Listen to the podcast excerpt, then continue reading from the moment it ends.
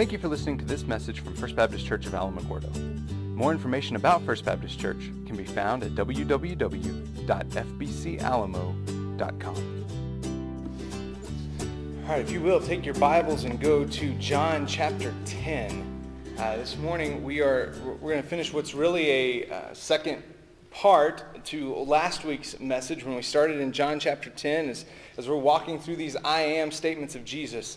And last week uh, we looked at Jesus saying, I am the gate for the sheep. And uh, we, we said, we talked a lot about shepherding last week uh, because in, in this context, the gate to the sheep pen would not have been a gate like we're used to thinking of. It would have been the shepherd himself who, who would have laid down at night over the entrance to the gate. In fact, a, a practice that's still done in the Near East uh, by shepherds today, where they will lay down over the gate uh, into the sheep pen so that no sheep comes in or out unless they go over the shepherd, and no wolf comes in or out unless they go through the shepherd first.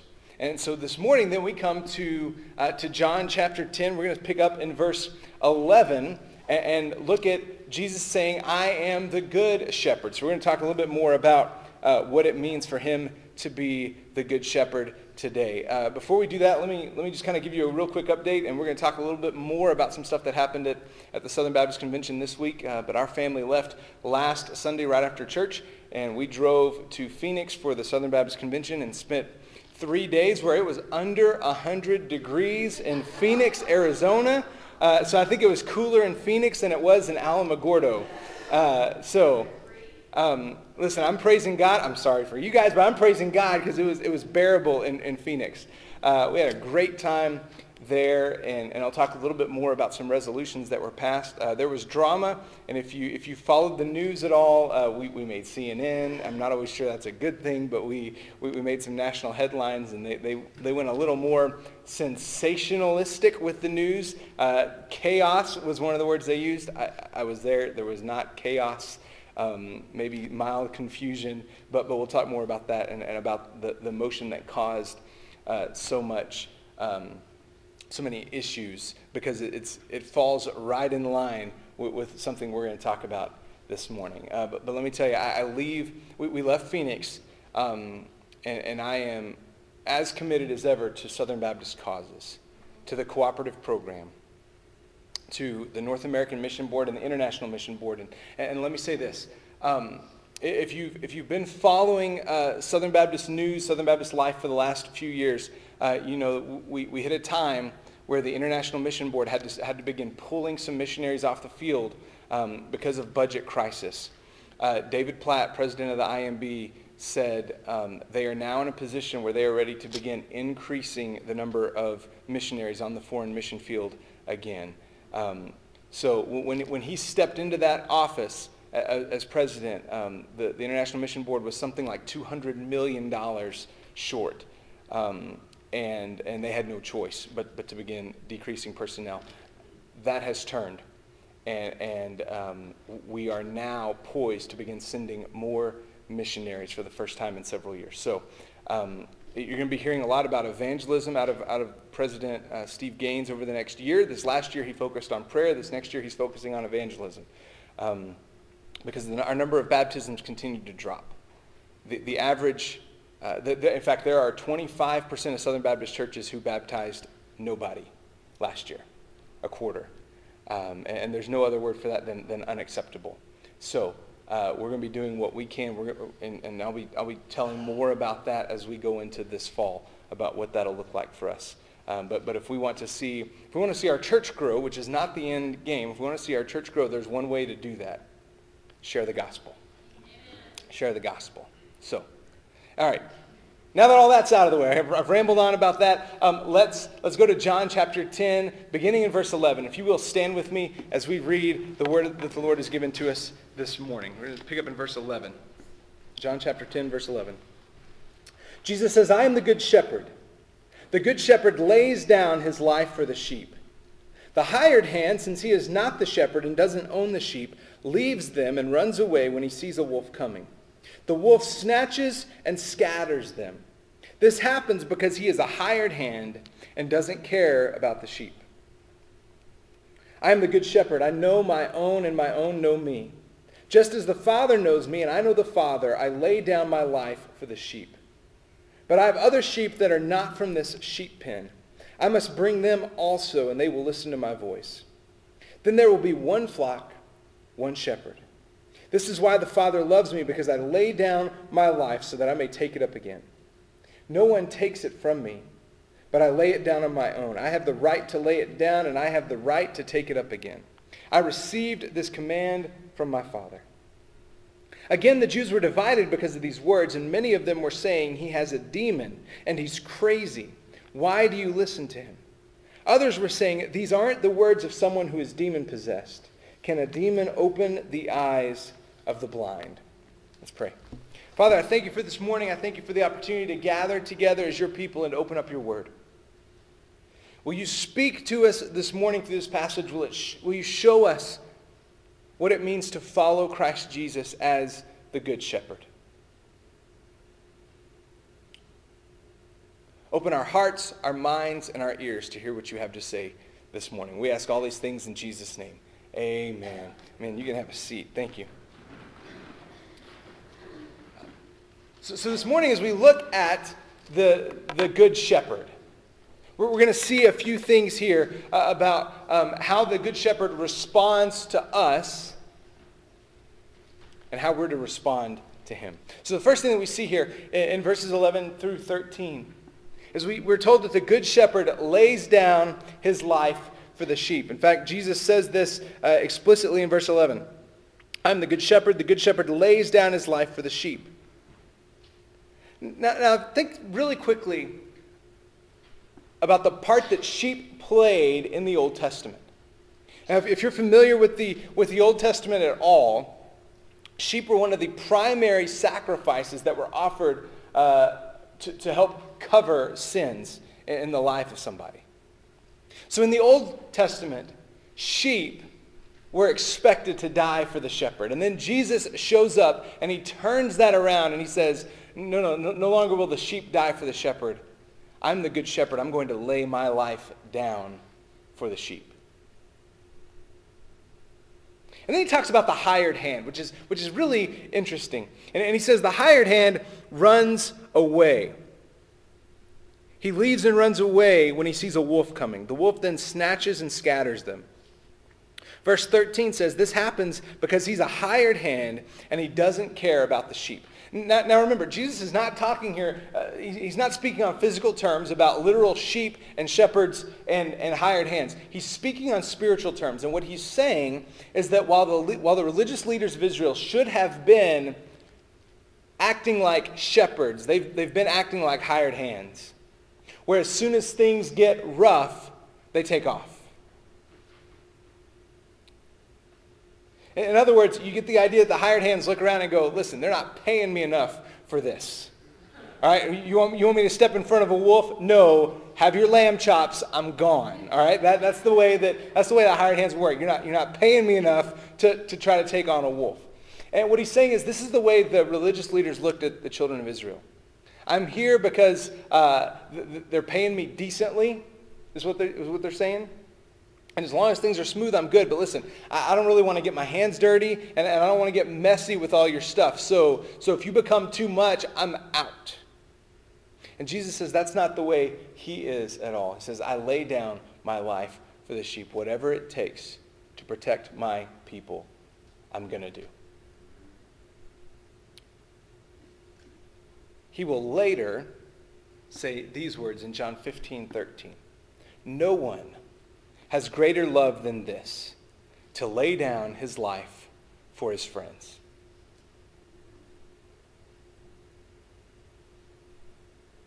So, so this morning, I'm going to call you to consider the one who would willingly lay down his life for you.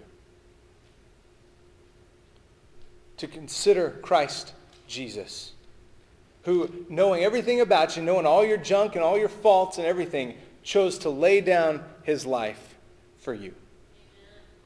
And, and I find it interesting that, that later on uh, in his life, Peter, who's one of Jesus' disciples, who's hearing these words, Peter is later going to write to pastors. And he's going to say these words Shepherd God's flock among you. 1 Peter 5. Shepherd God's flock among you, not overseeing out of compulsion, but willingly, as God would have you, not out of greed for money, but eagerly, not lording it over those entrusted to you, but being examples to the flock. I find it interesting that after he heard Jesus say the words, I am the good shepherd, I lay down my life for the sheep, he's going to call pastors and elders to shepherd the flock of God. Hmm? Not out of compulsion, but willingly, as God would have you. And then I like this, not out of greed for money, but eagerly. Well, listen, I've never known a pastor who's entered the, the ministry, and if they are, they're the biggest fool I've ever seen. Like if you, if you get in the ministry thinking, man, I'm getting rich out of this, no, that's not the way it works. But, but let me say this as, as a pastor. I, I feel a deep sense of calling when I read these words. And a deep sense of responsibility when I read Jesus' words saying that he's the good shepherd. He lays down his life for the sheep. And then the fact that I'm called to shepherd the flock of God. Listen, sometimes you'll hear pastors who will refer to churches as, well, that's my church. I've never been real comfortable saying that. In fact, usually I catch myself when, I say that because this church doesn't belong. You are not my people. You are the people of God whom He's placed under my care for a season.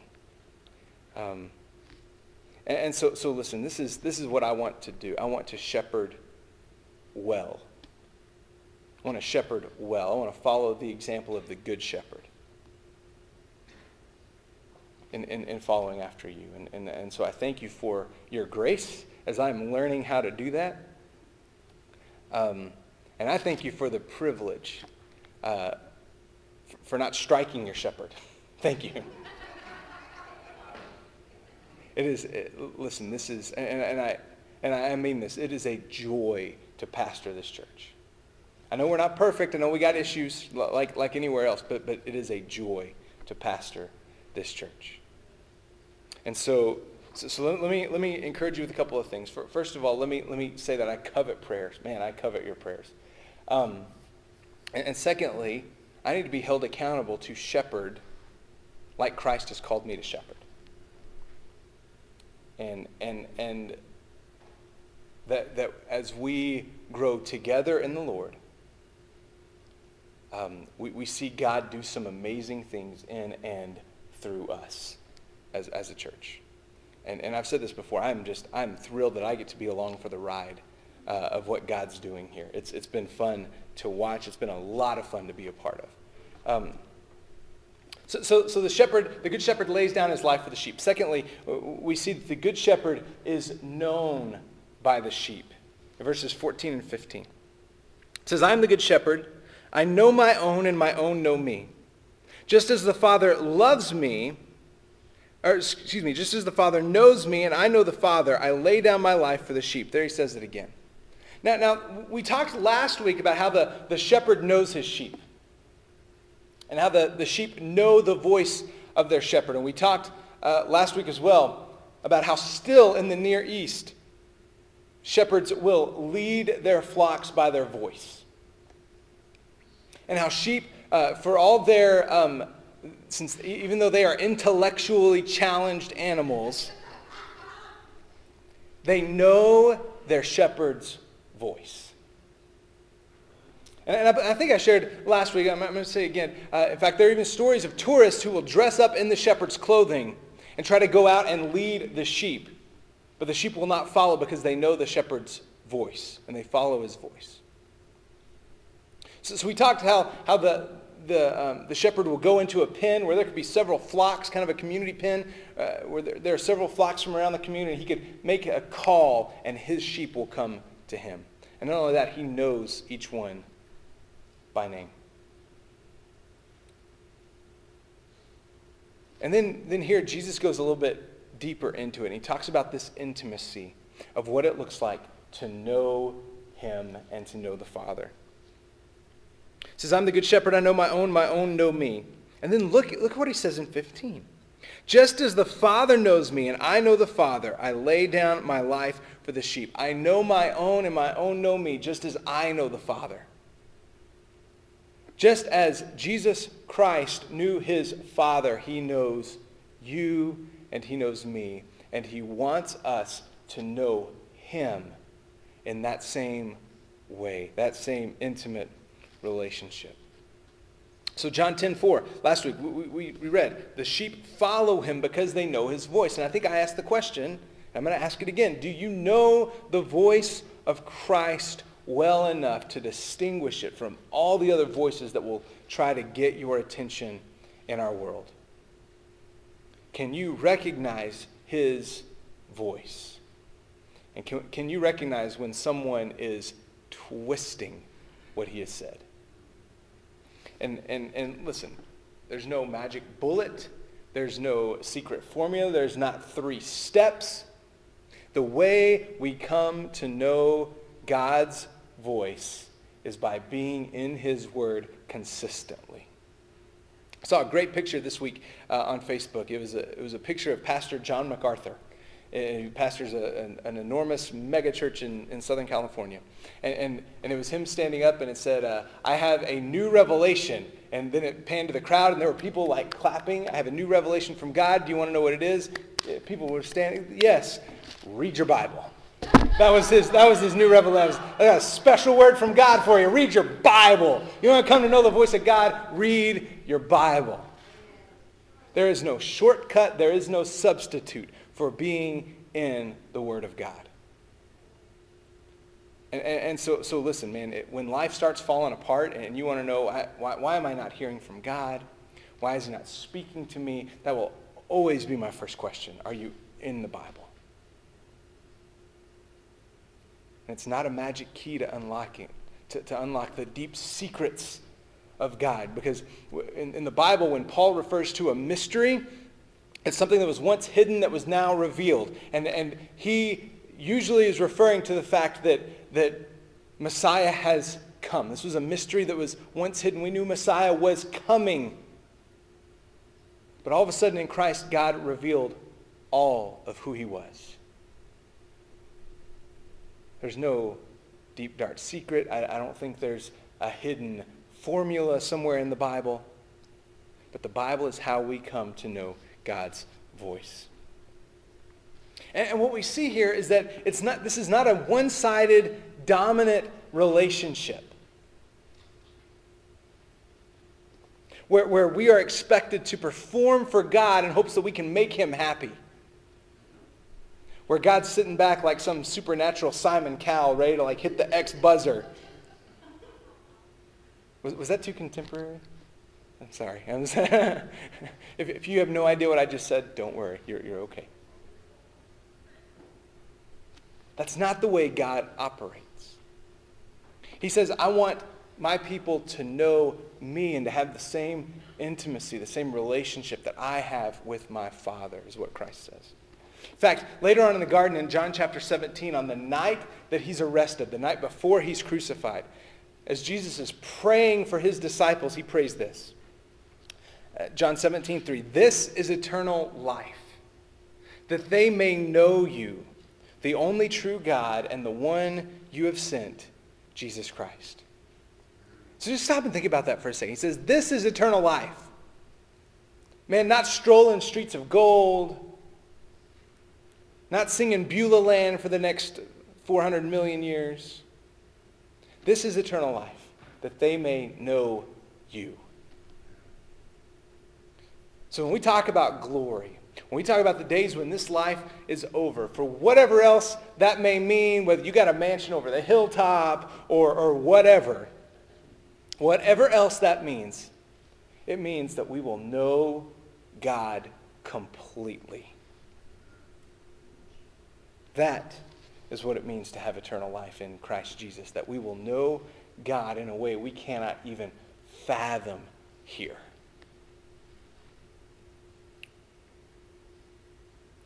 Then we see that the Good Shepherd secures his sheep in verses 16 and 18. He says, But I have other sheep that are not from this sheep pen. I must bring them also, and they will listen to my voice. Then there will be one flock and one shepherd. Now, now keep in mind who Jesus is speaking to here. He's primarily talking to Jews who, according to their understanding, according to their theology, they were the people of God. And in the Old Testament, we see that. Jews were the chosen people of God. And all of a sudden, Jesus comes along and he says this But listen, I have other sheep that are not of this pen, and I must bring them in also. And you think that he didn't raise some eyebrows and get some sideways glances when he starts talking. Listen, I, have sheep who are not part of this family, but they will be. Because all of a sudden, what Jesus Christ did when he walked onto the face of the earth, his, he began declaring that his kingdom was not simply for Jews alone, but it was open to all people. And he says this there will be one flock, one shepherd. Jews and Gentiles will be brought together under one flock, the children of God through Christ Jesus. In Galatians 3:28, Paul writes these words to the churches in an area of Asia called Galatia. And he says this There is no Jew or Greek, slave or free, male or female, since you are all one in Christ Jesus. Uh, now, now, as I said, the, this verse is, is very important, particularly giving the context of some stuff that happened at, at the Southern Baptist Convention this week. There was a resolution that was introduced by a black pastor from, from the Dallas area condemning white supremacy and the alt right. And I don't have time to get into the alt right other than to say that they are typically a group um, of folks who will claim to be conservative, but who find their identity in their whiteness. Okay? I don't, I don't know how else to put it. They find their identity in their whiteness, and they want to preserve the Anglo race. Uh, uh, that's basically their, their point for existing. We want to preserve the Anglo race. And this resolution was originally, uh, originally died in the committee. They didn't even bring it to the floor. Um, and I don't have time to get into all, how all that works. But there was a bit of an uproar that this motion wasn't brought to the floor. So a few pastors and, and some others got together and rewrote the motion. It was uh, presented on Wednesday afternoon and, and, passed almost unanimously. Reports where there was one no vote that, that uh, voted against this. And I'd heard this term alt right. I, I, was, I was not as familiar with it as, as I should be. Um, I, I kind of dabble in politics, but I just I think I've seen really bad things happen when pastors dive headfirst into politics.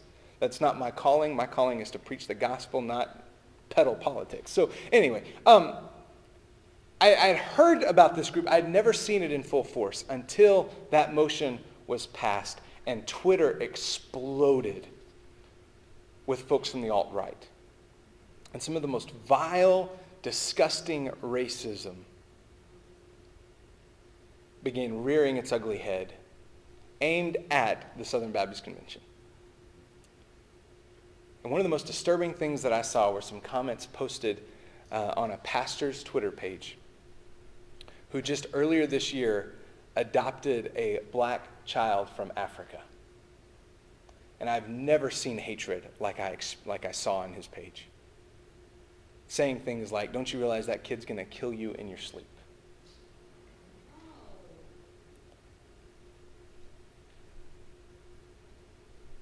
Folks, just because we've come through the civil rights era doesn't mean that racism is dead.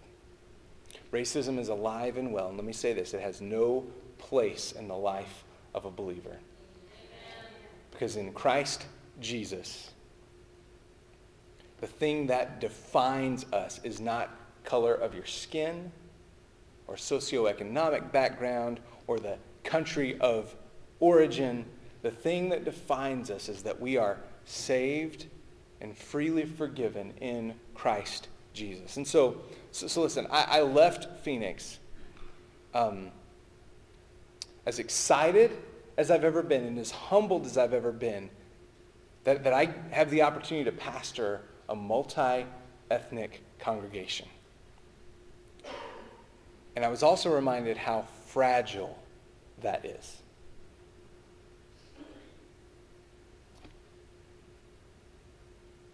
And that's not something we can take for granted, but it's something we have to fight fiercely to protect.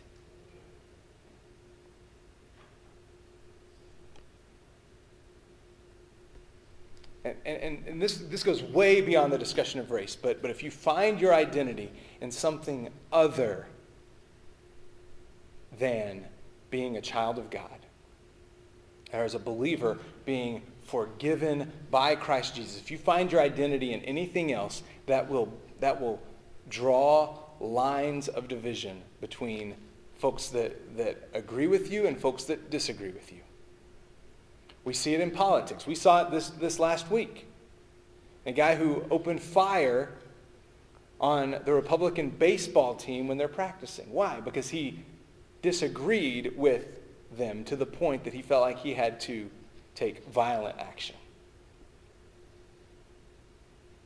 And anytime we find our identity in anything else, those will, that, that will put walls up between ourselves and others.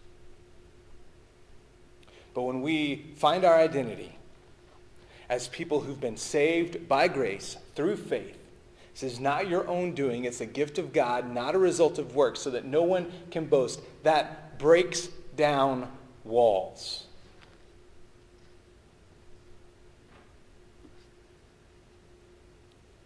And we don't have time to fight over petty things like skin color and socioeconomic class. We have too great a calling and too important a mission to be distracted by lesser things. In securing his sheep, when Jesus says, I have other sheep that, that are not of this fold that I must bring in, he, he then goes on to say this in verse 15 I lay down my life for the sheep. And then again in verse 17, this is why the Father loves me, because I lay down my life so that I may take it up again. Verse 18, no one takes it from me, but I lay it down on my own. I have the right to lay it down, and I have the right to take it up again. I have received this command from my Father.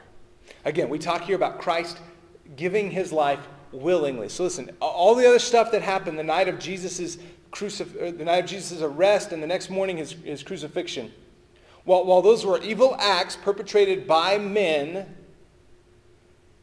never believe anybody when they say, well, Jesus' life was taken from him. No, absolutely not.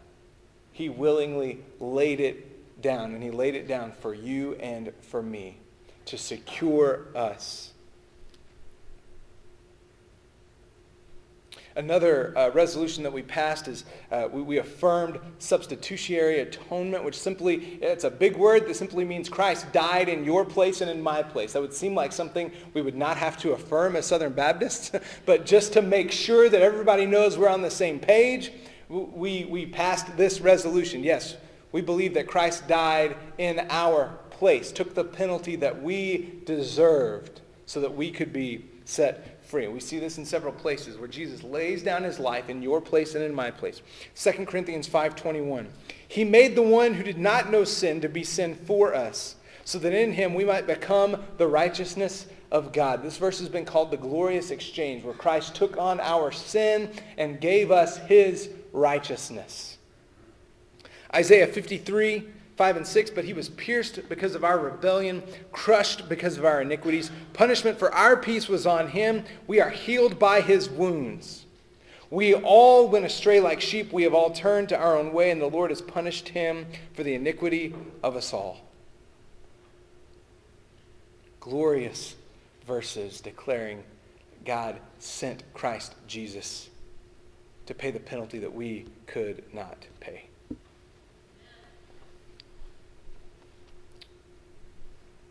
And this is open to all. To all. One of the, one of the best stories that we heard out of the Southern Baptist Convention, right after David Platt gave his report from the International Mission Board, a pastor came to the mic and he said, he said, Dr. Platt, I simply want to say thank you. He said, I'm an Iraqi pastor.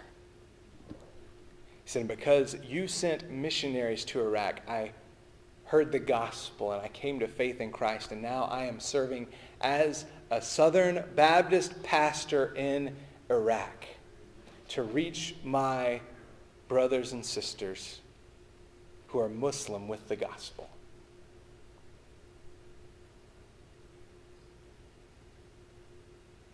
This is why we can declare with Paul in Romans 1:16, "For I am not ashamed of the gospel, because it is the power of God for salvation to everyone who believes, first to the Jew and also to the Greek."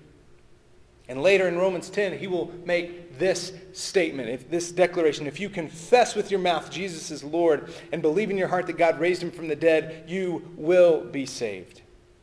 One believes with the heart, result, resulting in righteousness. One confesses with the mouth, resulting in salvation. And so, the last, the last point is really not a point at all. It's a question. That is simply, how will you respond to the Good Shepherd? We see here how the people responded in verse 19. Again, the Jews were divided because of these words. Many of them were saying he has a demon or he's crazy.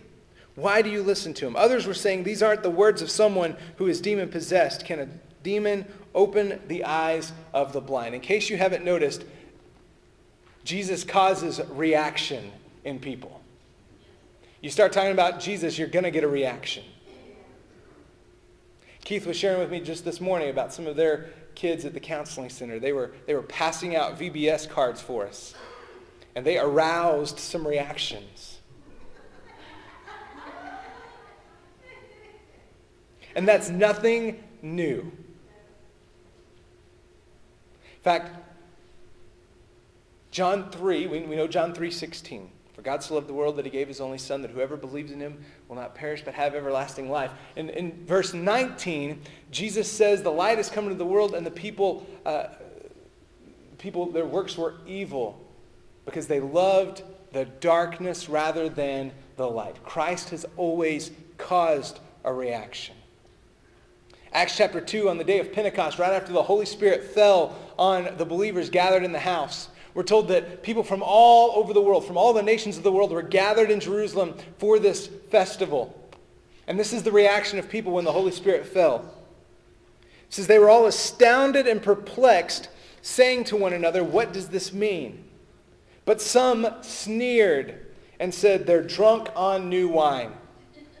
And Peter stands up, and I love that his uh, message on Pentecost, in which 3,000 people were saved after he preached it, I love that it starts this way Guys, it's 9 o'clock in the morning. Give us some credit. We're not drunk. That's how his message begins. It's the greatest introduction in the history of the, of the world, I think. Of course, so, so then the question, of course, is not how did the people respond, because we see there were all kinds of, of, of responses to Jesus. Some were saying he's crazy, and others were saying, no, hold on. Like he just healed a blind guy. We've got to do something with that. The ultimate question, though, is not how they responded. The question is, how will you respond? Remember Matthew 16, Jesus asks his disciples, Who do the people say I am? He says, Well, some say you're Elijah. Maybe, maybe one of the other prophets come back to life. Uh, some say you're John the Baptist who was just beheaded, and they think that, you sh- that he's shown back up here. And then Jesus turns and looks at them and asks this But you, who do you say that I am?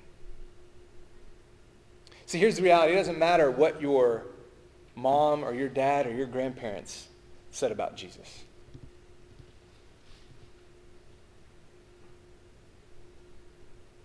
On that day when this life is over and you stand at the throne of heaven,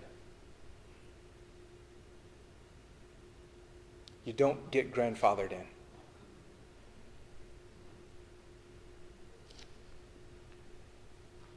Each of us must decide for ourselves who Christ Jesus is.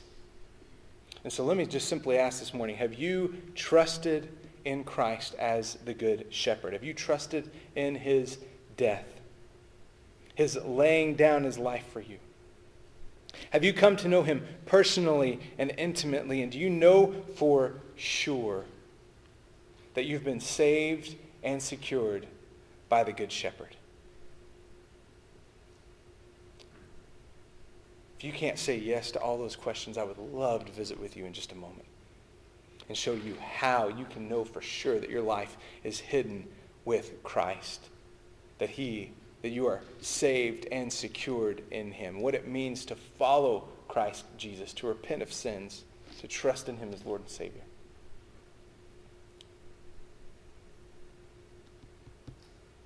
How will you respond today? Let's pray. Father, I thank you for this morning. I thank you for the opportunity to go and, and, represent our church at the Southern Baptist Convention where we see the work that you're doing, not just in Alamogordo, not just in New Mexico, and not even just in the United States, but to the very ends of the earth. Where men, women, and children every day are turning from sin, from death to life in Christ Jesus. Where they're leaving Buddhism and Hinduism and Islam and trusting in the one true God. And God, we know that, that when you do that around the world, you can do it right here in Alamogordo.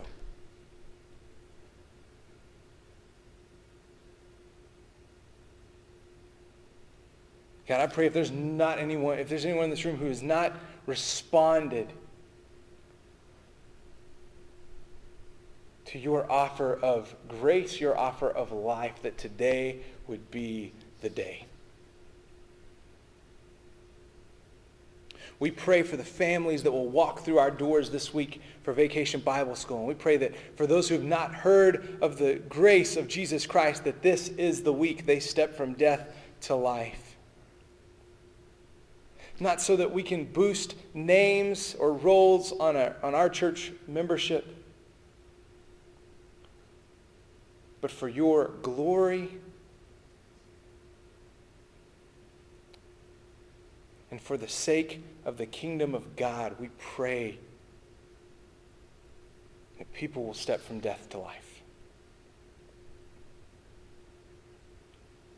Thank you for being our good shepherd, for leading us and guiding us, for securing us in your hand. For knowing each of us better than we know ourselves, and, and for the desire that, that we saw this morning, the desire that you have that we would come to know you just as intimately as you know us.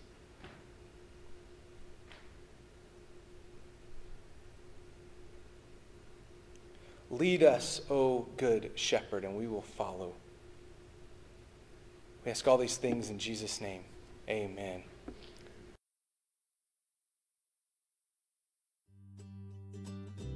Thank you for listening to this message from First Baptist Church of Alamogordo. We are located at 1100 Michigan Avenue in Alamogordo, New Mexico. If you'd like to contact us, please use the Contact Us form at www.fbcalamo.com to get in touch with us and let us know how we can pray for you or serve you. If you have a question for Pastor Kyle, you can contact him by email at kyle at fbcalamo.com. Thank you for listening. God bless you and have a good week.